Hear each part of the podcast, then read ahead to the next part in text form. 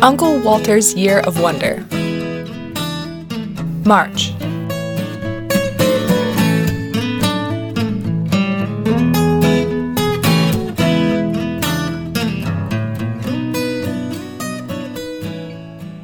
Hey, how you doing? It's nice for you to drop by again. That winter coat of yours is earning its keep, although there's no need to have it done up tight now that the snow is almost gone. We may get some more, though. Don't think we're done yet. But for now, you can see green returning to the poor grass that's spent the last few months suffocating under winter's oppression. That ground is still hard, however, hard and unforgiving. If you know where to look, you can see the odd flower trying to come through. This morning, I saw a small group of crocuses huddled from the wind, bringing a dash of purple and splash of pale sun yellow to the barren yard. If I were them, I'd wait until at least the ground had received enough sunlight to soften, or when I knew I wouldn't be bombarded by the late snowfall or subjected to spiteful spring frosts. But then, I doubt I've ever been as brave or determined as crocuses. But maybe there was a time when I was determined, unperturbed in the innocence of youth, and like those flowers, I'd thrust my head above the ground regardless of consequences. When I was young, I thought March was just an extension of winter wherever you were in the world. That was until one year my dad returned home from work a little late. He'd stopped at the only bookstore in Huron City, and he carried a small book with him. He had an excited grin on his face, like a kid in the proverbial candy store, but I could see my mother's face held totally the opposite, as if my dad had brought in something unwanted back to the house. The same look she had when Henry brought a frog from the creek, or when I'd returned with pockets full of mushrooms that turned out to be the ones that were so toxic you'd have thought you got sick just from looking at 'em, the way my parents had reacted. Anyway, back to my dad and his book. What's that? My sister Jackie asked as my dad sat down without taking his coat off, book held tight in his big hands. It's finally come in, he said with glee. The cover was a picture with bright flowers of blues, yellows, pinks, and reds in the foreground, and behind them a rolling field of purple down to a sandy beach with a blue sea. The water, a color blue the likes I'd never seen before. I wouldn't have expected my dad to have a book, let alone one packed with flowers on the front, and certainly not one with words I could not read as I was near the top of my class as a nine year old reader at the time. Print, Emps, and Provence, I said, making the words out the best I could. Provence, my father said. That's how they say it. It's called Springtime in Provence. It's French, said my mom. There was anger in her voice. She left the room, stomping up the stairs, making more noise than was necessary when just going up the stairs. This is how it looks. This is how it is there, in March, he said. Me and my sister gathered round. My older brother Henry was out with his friends, and we listened as Dad told his tale. I knew he'd been overseas, something to do with the Navy, but he'd never spoken about it much at all. We're on our way back to the U.S., he began, when we docked at Cannes, or Cannes, as they call it, down in the south of France. We only had a few hours, and not many could be bothered to go to shore, as it was early. But I could see the rising sun shining off the roofs and sidewalks. I had to go. I listened and watched as his eyes shone bright vibrant, alive, like they never usually were after a day at work. I walked through the narrow streets, he said. The sea was making this soft noise as it stroked the sand, and Cannes was just waking up. He told us of how people stared at him in his American uniform, a few saying bonjour. And then he noticed an old woman sweeping her doorstep and opening up a small cafe. Did you go see her? Did you go to the cafe? asked Jackie. I wasn't planning on it. my dad continued, but as she arranged a couple of tables with their chairs on the sidewalk next to the cobbled road, I could not believe the color that was everywhere in the window boxes, in pots by doorways, and in the vases she was now placing on her simple little tables were these yellow flowers that shone so bright it was like she'd picked them from the face of the sun only that morning. It was like a different father in front of me, the way he spoke, showing us the pictures, staring off as if he could see those flowers in the vases, taste the French coffee she'd made for him while he waited, sitting in a foreign paradise in the peace of early morning. Mimosa, he said, as if saying a sacred word. And it was everywhere in the streets, the gardens, the park, and in the vases on my table. It smelt like golden honey perfume powdered heaven. And this was in March, he said, as if, like me, he still couldn't quite get his head around the fact that not everywhere had brittle landscapes at this time of year. He told us about how the coffee was like nothing he tasted before or since, and how he walked up winding streets as if in a dream, climbing high up on the outskirts of the city, where he could see his ship on the blue expanse of the Mediterranean Sea.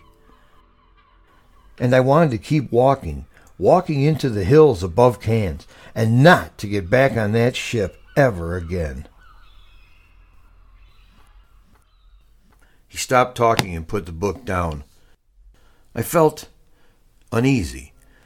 The silence unnerved Jackie too as she got up and walked to the kitchen and put away dishes. My father stared off into the distance, and I knew he was hiding a tear like I'd seen him do the time we found a frozen kitten out walking one early spring morning. Just then my mother returned, as if she had sensed the silence from upstairs, and she looked at my father as if he'd done the dumbest thing imaginable. Off you go, Walter, she said in a way that left no room for reply. As I left, I could hear her calling him a fool, and why did he have to bring this stupid book into the house? I didn't hear my father respond. As I tried to sleep, I could not get the sight of my dad's happiness at this book and the story he told out of my head. But at the same time, I knew he was sad as well. But being only nine years old, I had no clue as to why. My stomach tied in knots thinking about my dad walking off into Provence, never coming back. Would I have been French then? Oh, wait. Would he have even met my mother? Uh, would I have been born? It was too much to think about.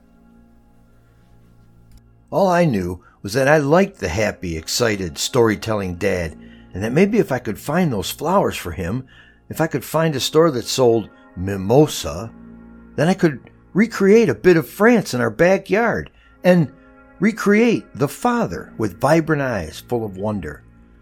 But when I spoke to my mother the next morning about my plans, I might as well have been asking her if I could burn the house down, given the unexpected ferocity of her reply. Don't you dare think about doing anything like that, Walter James Elliot. I felt my face go red, embarrassed, hurt that she would speak to me like that when I didn't know what I was doing wrong. I was trying to do something nice. When the shock of her outburst had worn off and a couple of days had gone by, I still wanted to get those flowers for my dad, even if I didn't comprehend what the heck was going on with my parents. They hadn't spoke a word to each other for a couple of days, and even though they were speaking a bit more like normal, I could tell things had changed since the book arrived.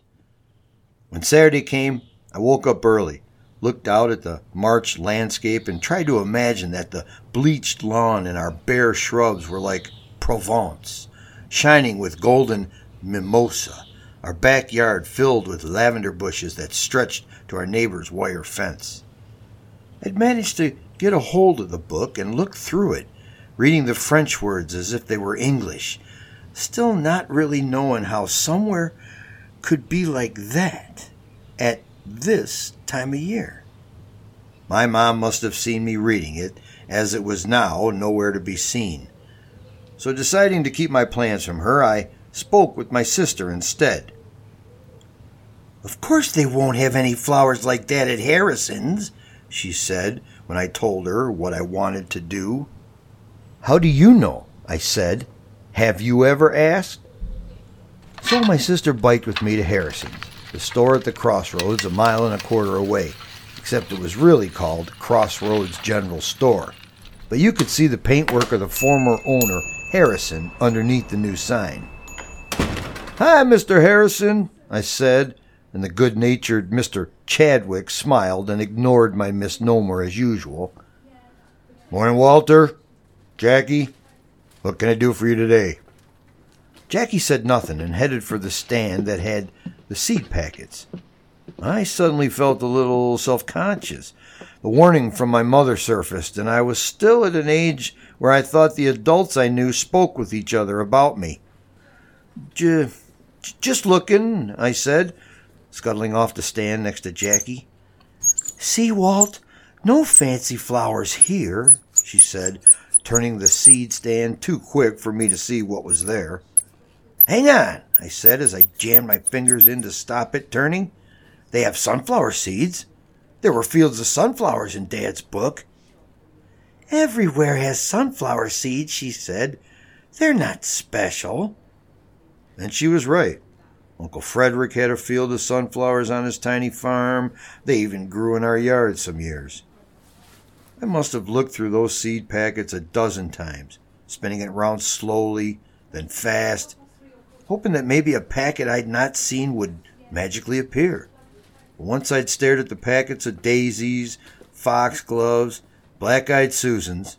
now there's a name for a flower. Once I'd looked for the umpteenth time, I reached the unsatisfying conclusion that Jackie, as often was the case, had been correct. Now, what are you looking for? said Mr. Chadwick, who had walked from behind his counter. Again, I felt worried, as if my mother had become Mr. Chadwick and would stop me. But the desire to help my father pushed any fear and doubt away, and with it, whatever was affecting my mother about that book. Do you have any mimosa seeds? I asked. Mimosa? That sounds like a soda. he joked, and I could tell he neither knew what I was talking about or cared, as he clearly had none, so he couldn't sell me anything. Even if he did have seeds, they wouldn't be ready for spring, said Jackie as we walked our bikes home, sucking on some hard cola candy I'd bought instead of seeds. They take months to grow, years. Have I told you Jackie was always right about things? I knew then I'd had to change my plans if I were to provide Dad with my rendition of Provence in our backyard I so desperately wanted to give him. But I struggled to come up with anything. Jackie's blunt facts about the time it takes flowers to grow irritated me, but there must be something I could do. Then a few days later at school, the light bulb went off in my head. Easter was not too far away, and the perfunctory activity of decorating Easter eggs and rabbits to put into rickety straw baskets we'd badly woven turned into a moment that would have been accompanied by a swirling orchestra and bright lights of illumination had it been a movie. I could make flowers. There was more colored card and tissue paper laying around than the class needed, so when our teacher was distracted, which was often, I stuffed my bag full of all the yellow, purples, reds, blues, and pinks I could and sneaked them out. I ran to my room as soon as I got home and stuffed the illicit materials under the bottom drawer in my dresser. That evening, at dinner, Henry mentioned something about the book as Jackie had told him about it. My whole body tensed. Enough, my mother snapped before Dad could say anything. That's all over now. Enough. She looked at me, and for a few seconds, I waited for her to berate me for going to Chadwick's and for stealing the craft papers. But of course, she knew nothing. It was a long time ago, she said, wasn't it? Nothing to do with now. And my dad, after a pause, reluctantly agreed. I guess so, he said. The next few nights, I worked under my bed sheets, cutting and creating flowers by flashlight. Jackie would have been more adept, but I didn't want to drag her into whatever I was getting myself into, as I didn't really know what it was. After a week of snipping and coloring and pasting, a week of sweating that my mom would search my room, even though it was something she'd never done before, I'd finally constructed my fake blooms. I had enough little lavender bushes to make a splash halfway down our front path, and all sorts of shapes of red and blue flowers with green stalks to scatter across the front lawn. But my piece de resistance, or piece de resistance, as it were, were the bunches of yellow mimosa imitations I'd taken the most time with. I had enough to fill the buckets and flower pots from the shed, as I hadn't dared take a real vase to avoid suspicion. And I sprayed them with air freshener that I'd convinced myself had the same smell as mimosa. And it was on one bright, and more importantly, dry Saturday, when March was beginning to warm, that I waited for Mom to head to the store, and Jackie occupied Dad with a story she'd written that I got to work. I began placing them carefully to my plan, but my heart started to race with a mix of excitement and anxiety, so that my careful laid out scheme turned into a cacophony of color all across our front yard. When I stopped, I felt like crying. It looked beautiful. It looked like March in Cannes. He's coming, said Jackie, and I felt my pulse race even more. But I thought it would race faster than was safe to do so when at the same time my mom arrived home. I clearly mistimed the whole thing, lost in my frenzy of planting. My dad stood at the front door, staring out at what I'd just done, clearly puzzled. My mother slammed the car door and strode towards me. What the hell? She hollered. But she was about to carry on shouting at me. She stopped. We all stopped. And we all looked. Kneeling on the doorstep, my dad was crying. And not the crying of someone who was sad the baseball season had ended or that great Aunt Martha had finally passed, but crying that shook his whole body his shoulders shuddering like pistons, his hands trembling as he lifted them up to his face. Jackie started to cry, and I waited for something monumental to come my way from my mother, but she walked straight past me and knelt beside my dad, putting her arm around him and gently rocking him the best she could. I knew my own face was wet with tears by the time she looked my way. I told you, Walter. I told you not to have anything to do with that stupid book, she said through her tears. Then she stopped looking at me, and I could tell her eyes were staring at the flowers I'd made and the way our yard had transformed into some crazy mirage, a place of imagination made flesh, a place that had somehow caused all this commotion. I'm sorry, I wanted to say but no words came. Why don't you ever listen to me? she began. Look, look what you've done to your father.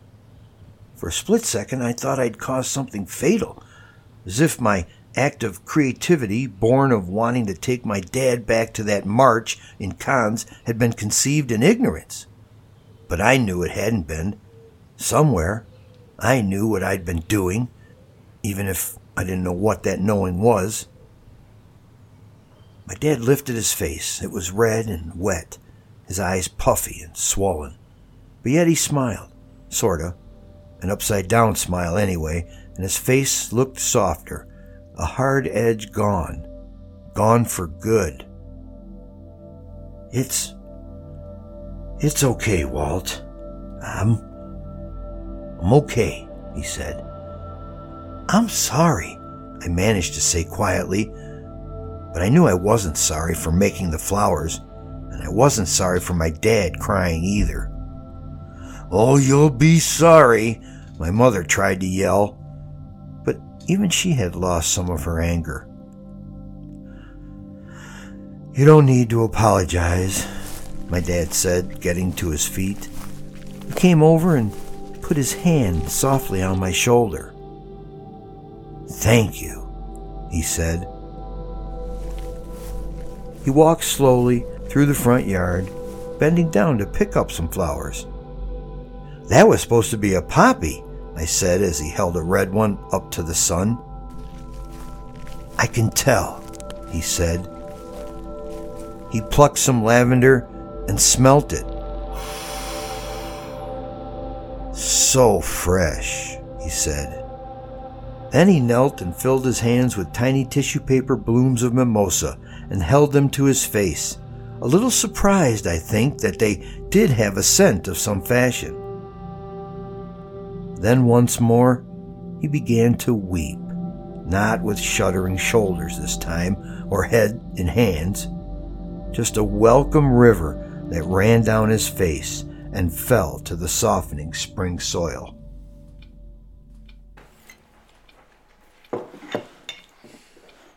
Dinner was calm that night, Dad's book on the table with us. He talked about France, turning that brief time he'd spent there into what seemed like a lifetime of stories. His eyes were vibrant once more, and they didn't hide. He'd lost friends, a result of the war in Vietnam he'd never talked about, and once he'd returned to the ship to take him home, he received news that his father had passed unexpectedly. I would have wished to have stayed in Cannes too. Who knew making paper mimosa would bring forth so much? Maybe I did. All I know is that without those flowers, there may have been parts of my father I would never have learned about. Oh, I'm, I'm sorry. I, I didn't notice the time lost in my story, like my father was. It is getting a little late, but at least the nights are drawing out. You'll be driving while it is still light, which is good. Flowers will be arriving with more abundance soonish, but Let's not pretend it's like Preemps and Provence. The ground will soften, and who knows what's buried, what will come forth, and what will stay hidden forever. Take care. I hope to see you again soon.